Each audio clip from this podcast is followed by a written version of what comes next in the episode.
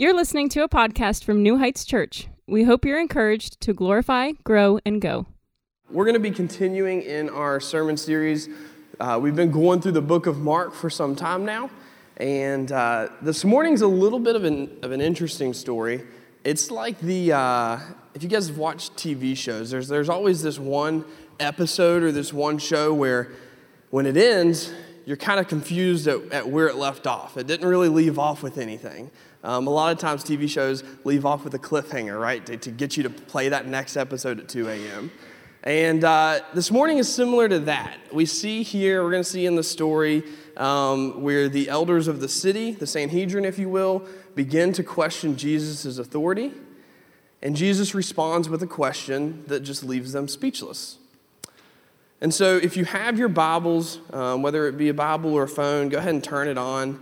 And we're going to be in Mark chapter 11 this morning, starting in verse 27 through 33. And it should be on the screen behind me as well if you don't have your Bibles. Let's go ahead and read the text. It says, And they came again to Jerusalem, and as he was walking in the temple, the chief priests, the scribes, and the elders came to him, and they said to him, By what authority are you doing these things? Or who gave you the authority to do them? Jesus said to them, I will ask you one question. If you answer me, I will tell you by what authority I do these things. Verse 30, Jesus' question says, Was the baptism of John from heaven or from man? Answer me. They discuss it with one another, saying, If we say from heaven, he's going to say, Why did you not believe him?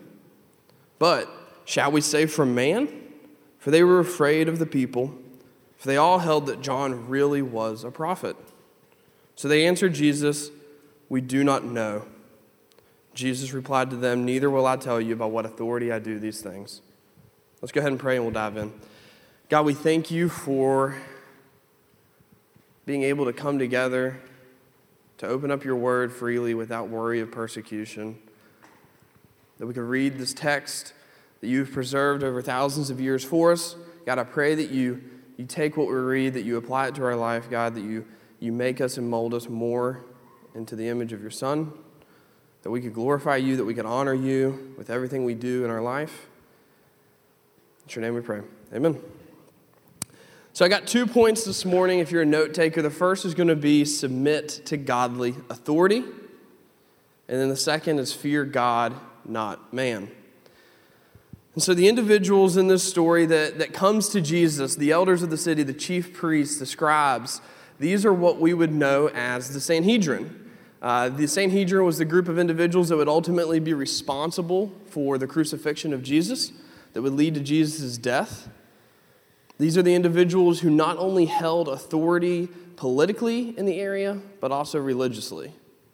And so you can see why they're concerned about what's going on with Jesus here, right? Jesus, over the past 11 chapters, has started to show different roles of authority. And now the question for them is if Jesus takes authority, where does that leave them? So you can see them fearing for their position of power, fearing that they might lose control of the people, if you will. And so this the Sanhedrin was the authority in Jerusalem and Israel at this time. And so we see why they questioned the authority of Jesus. So Mark 11, 27 through 28, we'll read that again. Says, And they came again to Jerusalem and as he was walking in the temple, the chief priests, the scribes, and the elders came to him and said to him, By what authority do you do these things? Or who gave you the authority to do them? So we're going to look at authority and submitting to godly authority. And, and I think when we take a look at authority in our life, it takes place in multiple different forms. Whether it be at home with our kids, whether it be at work with our, our boss, or if you are the boss with your employees, whether it be um, in home with our husband and our wife, we see scripture talk about authority and submission to authority in multiple different ways. And all of us at some point in our life has questioned authority over us. For me, it happens to be when I get pulled over, right? I don't directly uh, argue with the cop, but when I leave, I call Leslie and give a thousand reasons why the cop shouldn't have pulled me over.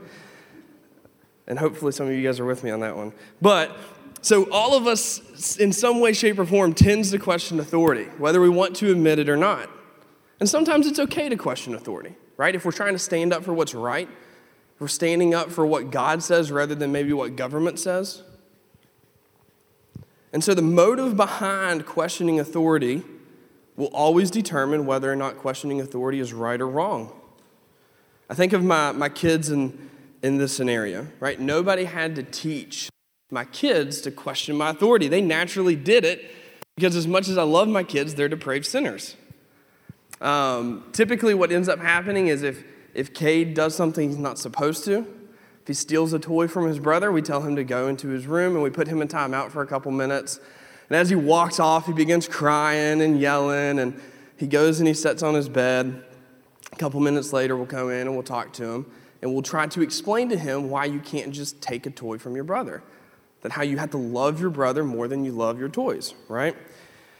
And now the, uh, the, the, walk to the room has changed. It is not simply him obeying me and going to the room, sitting on his bed. Uh, it becomes this statement now that he says, as he's walking, he yells out as he's bawling and crying, But I didn't do anything wrong. He doesn't understand it, and that is him questioning my authority, right? It is not wrong for me to take the toy from my brother, if you will. So I go in and I talk to him and I explain to him why it's important that he listens to us. Because we're trying to teach him something greater, right? And so we see that, that I didn't have to teach my son how to do that. Questioning authority, both in my son and my life and everyone here, is in our very nature. And so most of the time we see questioning authority is simply a response and a desire to somehow feed our selfish gain. Whether it be financially, right? For me, when I get pulled over, questioning authority is I want out of that ticket so I don't have to pay it. Or maybe questioning authority can mean if we question authority, that might lead to some sort of promotion at work. And so the question becomes is what are the motives of questioning authority? For the Sanhedrin here in the story, we see that their motive was to protect their own power. See, Jesus' authority that's being displayed all throughout Mark is now against the Sanhedrin. The Sanhedrin is fearing that the power is, getting, is being pulled from them and more towards Jesus. I think all of us begin to question authority uh, when we think of the IRS, right? The IRS sends us a bill. We owe taxes every year. We look at it and we go, This is my money. You have no authority to take it. But yet, if they send us a stimulus check, we say, Thank you, right? And so we're reminded here of our depravity that the motive behind questioning authority is oftentimes selfish, if we're being honest. Selfish interest is our default. But we see here in the text that submission is godly. We see this all throughout Scripture. And it applies to everyone. Ephesians 6 talks about children submitting to parental authority. Right? Ephesians 6, verse 1 says, Children, obey your parents in the Lord, for this is right. We see in Ephesians 5, it, it talks about wives submitting to the authority of their husbands. It says, Wives, submit to your own husbands as to the Lord. Later on in Ephesians 6, it says, Bondservants, obey your earthly masters with fear and trembling, with a sincere heart, as you would Christ. And so we see the submission that employees have to their bosses. We see citizens are called to submit to the authority of the government, whether we like it or not. Romans 13 deals with that. 13, verse 1 says, Let every person be subject to the governing authorities, for there is no authority except from God, and those that exist have been instituted by God. If you're a member of New Heights Church, we see that covenant people submit to the authority of the church. Hebrews 13, verse 17 says, Obey the leaders, obey your leaders, and submit to them, for they are keeping watch over your souls, as those will have to give an account. Let them do this with joy, not with groaning, for that would be of no advantage to you. So if we're honest, we know that those examples covers everyone here, right?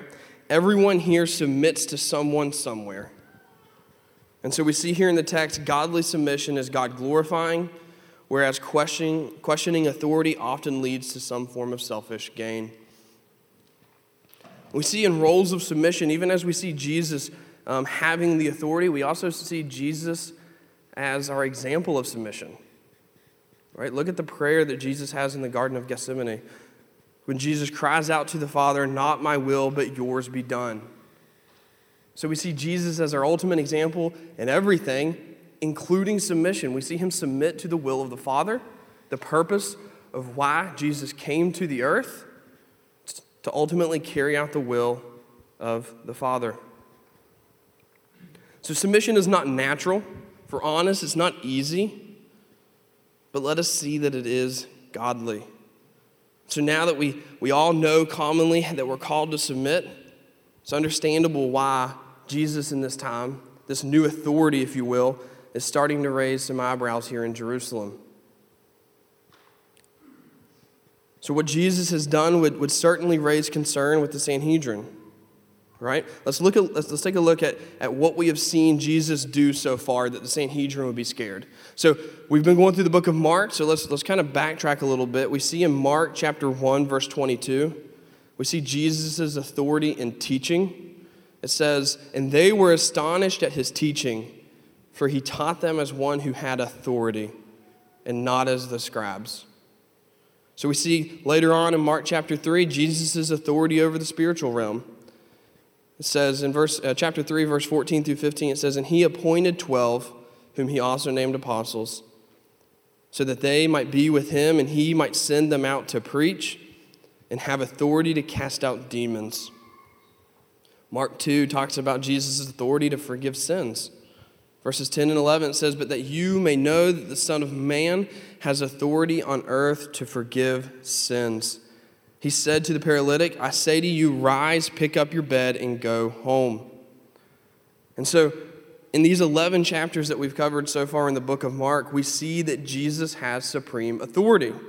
He has expressed this, he has demonstrated this authority time after time after time. And now the idea that this authority is taking over is scaring the daylights out of the Sanhedrin. And so their response is to question the authority. If we could somehow get Jesus to admit that he is God, then we could crucify him, right? We can get rid of this power that's threatening our power. And although we have seen Scripture make it clear that there are people above us at work, at home, in government that we are called to submit to. We see here in the text, and we're reminded here in the text, that before we submit to anyone else, we submit first and foremost to God. So if any submission to authority in our life trumps the submission to God, it's not right. And so we're asked, who have we given our allegiance to before we've given it to Christ? Who have we bowed down to, if you will, before we've bowed down to Christ? Our spouse? Have we placed our spouse in a role that replaces Jesus? Do we strive to worship our spouse over God? Now, nobody would come out and, and say that. But if we look at our actions, what do we truly see? What about our work or our boss? I think we live in a time in which success in work is, is valued very highly. Sometimes we submit to our job above our Christ. We put off things that can be God glorifying to conform to what the job needs in order to move up the corporate ladder, if you will. Now, what I'm not saying here is that it's, that it's wrong to be good at your, your job, right? Scripture says, whatever you do, do to the glory of God. And so it is a good thing for you to do your job well and honor Christ in it. The question is, is if you care more about your job and moving up than God, there's an issue. Where is Jesus in the mix? Are you moving up to glorify God by working hard, or are you moving up to pat yourself on the back? And I'll be honest, this is probably the toughest one for me. I work with Brent and Ashley, so they see me every day, and they could tell you that there is not a single person at Verizon that wants to be number one more than me. And so as I read this, I, I have to check myself and repent in the fact that me moving up or being the best in sales at Verizon should not be so that Ashley and Brent can see my success, right? Hopefully, it's I want to have a good work ethic so that I can glorify God through my work. What about our kids?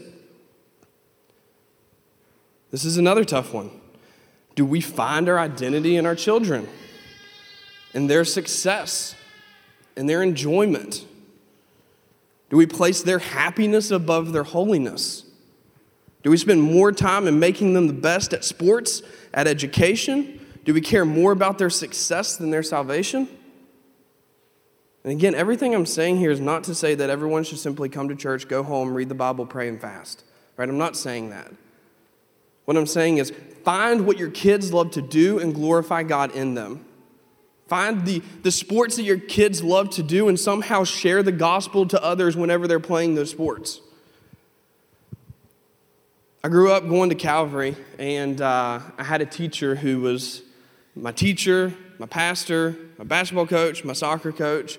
Um, many of you guys might know him. His name's Jeff Hurst. Um, he used to be the pastor at Calvary. He now moved to Pennsylvania and pastoring a Presbyterian church down there. And if there was one person that knew how to leverage everything for the gospel, it was Jeff.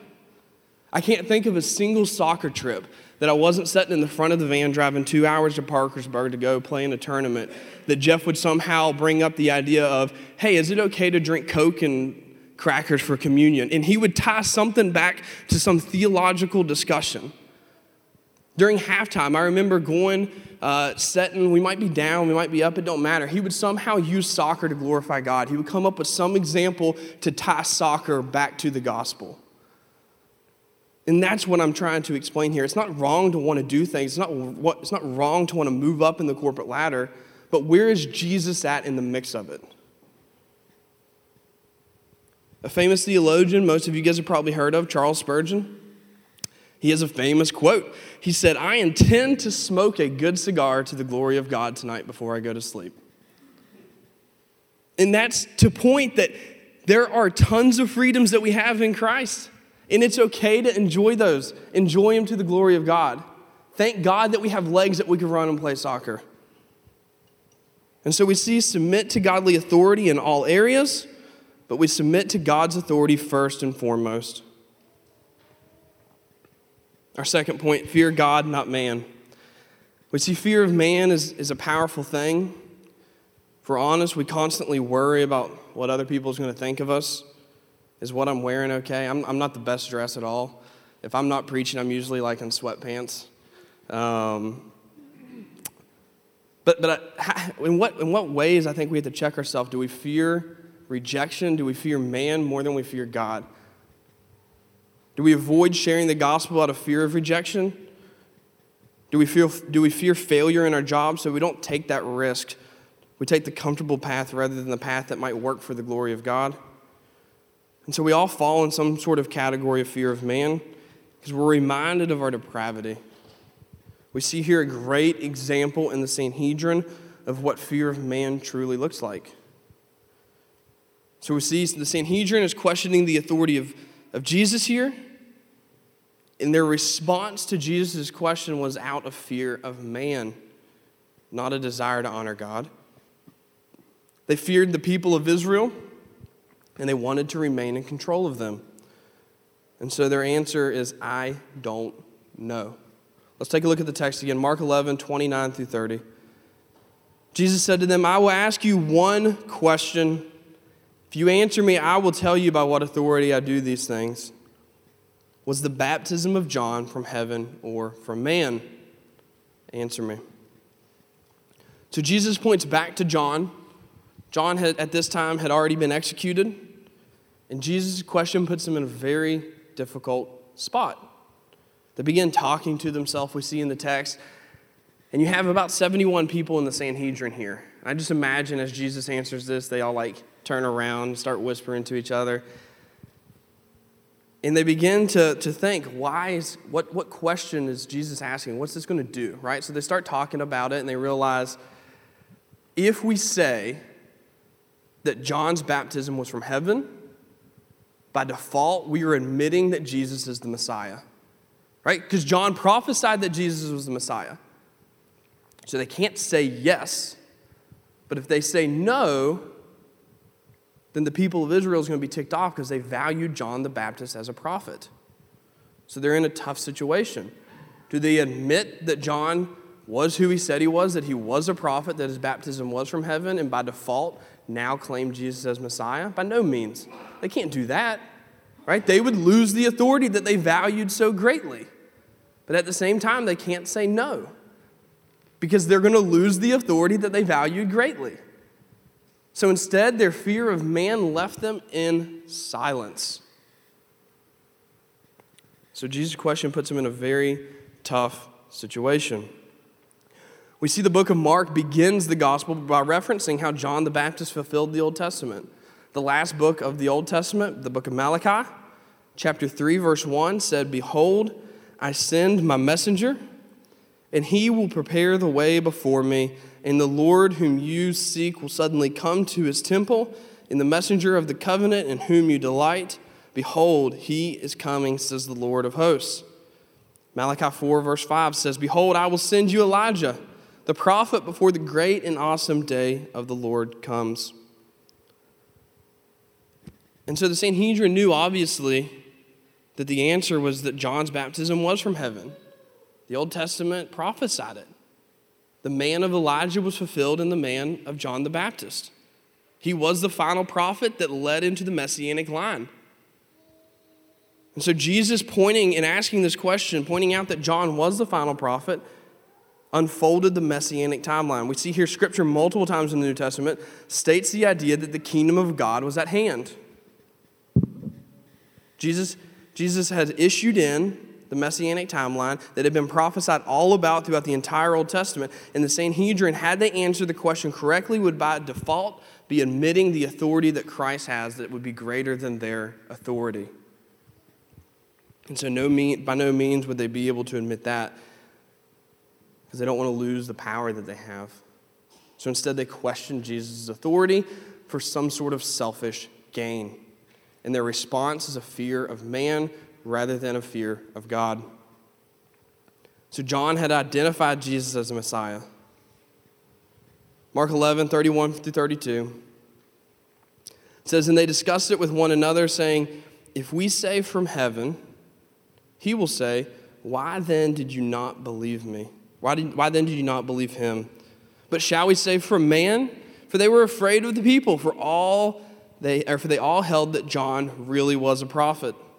And so this has, this has put the Sanhedrin in an impossible position and has ultimately paralyzed them out of their fear of man. Their fear kept them in silence. My son has this opposite approach. Um, instead of being silent when he's scared, um, he tends to try to talk his way out of things. And uh, it was the, the other day we were, he just got done using the bathroom and he runs into the room and he wants to play hide and seek. So me and him get under the blanket, we're hiding from mom. And I guess when you're in a blanket, you begin to confide in the person you're with and starts to begin telling his secrets and showing his poker hand a little bit more. And he, st- he tells me he just got done using the bathroom, and I'm like, that's awesome, good job, right? He goes, yeah, but I peed on the floor a little bit. He goes, but it's an, it was an accident. And I'm like, oh, it's okay, it was just an accident, you didn't mean to.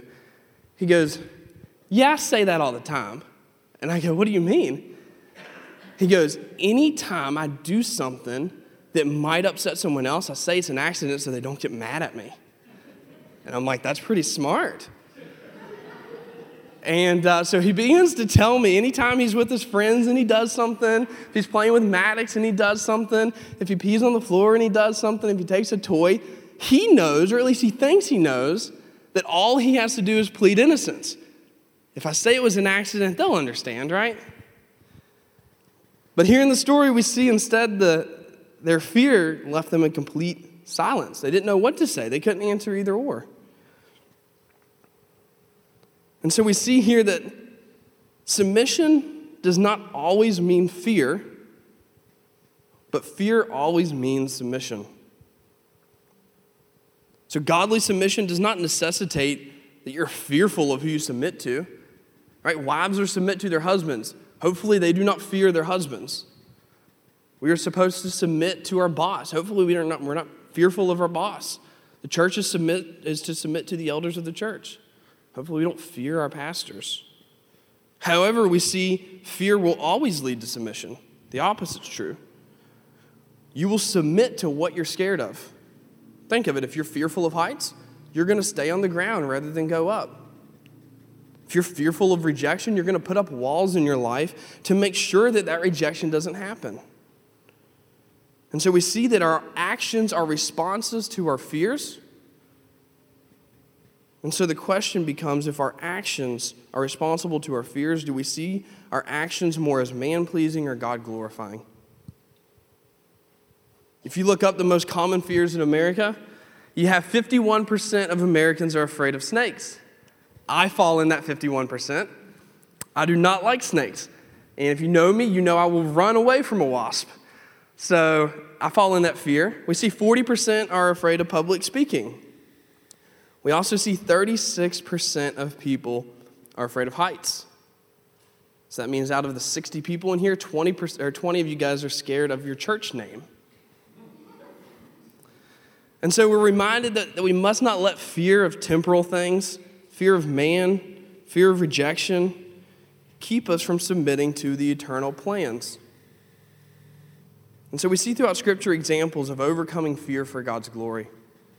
In Proverbs chapter 29, verse 25 says, For the, uh, the fear of man lays a snare, but whoever trusts in the Lord is safe. We see the apostles would ultimately live out this truth, not in their own ability, but rather emboldened by the Holy Spirit. We see Acts chapter 5, verse 29 says, But Peter and the apostles answered, We must obey God rather than men. And so we see the apostles would ultimately act differently than the Sanhedrin there. Where the pillars of Israel, the Sanhedrin, the authority in Israel, the religious authority, the political authority, submitted to their fears, we see the pillars of God's church, the apostles would ultimately submit to God alone. If you look at the submission to God, the fear of God in the, apostle, in the apostles, you'll see that the overwhelming pouring out of God's grace in their life and in the lives of many people that they've seen will ultimately drown out this fear of man to the point in which 11 of them die persecuted for their faith. You look at Peter, who as, as he's being persecuted and being put to death, his fear of God was greater than the fear of man, so much so that he says, Don't crucify me the same way of Christ. Crucify me upside down. I'm unworthy to die the same death that Christ died. And so we see that the apostles, empowered by the Holy Spirit, believed in the fact that they are called to live for God rather than man. Mark 11, verse 33 says, So they answered Jesus, We do not know. Jesus said to them, Neither will I tell you by what authority I do these things. Now, normally, we're not going to tell you to uh, imitate the Pharisees, the Sanhedrin. But the one thing that they did well here was they said, We don't know. And so we see and we're reminded that submission to God's plan often begins with us yielding control, saying, We don't know. I don't have the answer. I can't fix myself. Instead, we yield to the sovereignty of God rather than the power of ourself. We don't know what's best. We don't know what's to come. We can't trust our, the instincts of our flesh because we're reminded that we're depraved. We would be doing the same thing as the Sanhedrin. We do the same thing as the Sanhedrin. We fear man more than God oftentimes in our life. We question authority rather than submitting to godly authority in our life. And so, if we're honest, if I'm honest, I see myself in them, the Sanhedrin. I see myself fearing man more than God. I see myself finding identity in man, in work, in my kids, in my spouse, more than in God. And we all had to come to the point of saying, I do not know. I cannot fix myself. And rely solely on the grace of God to fix me, to sanctify me, to glorify me. And when we tell Jesus we don't know, we put the ball in his court. At this point, Jesus doesn't tell them by what authority he done, has done these things. He doesn't explain to them the authority that he has, but he knows that he's going to make it clear soon. In just a week or so, this is going to lead up to the crucifixion of Jesus, the death, the burial, and ultimately the resurrection of Jesus. Showing, not having to say, showing his authority to all around.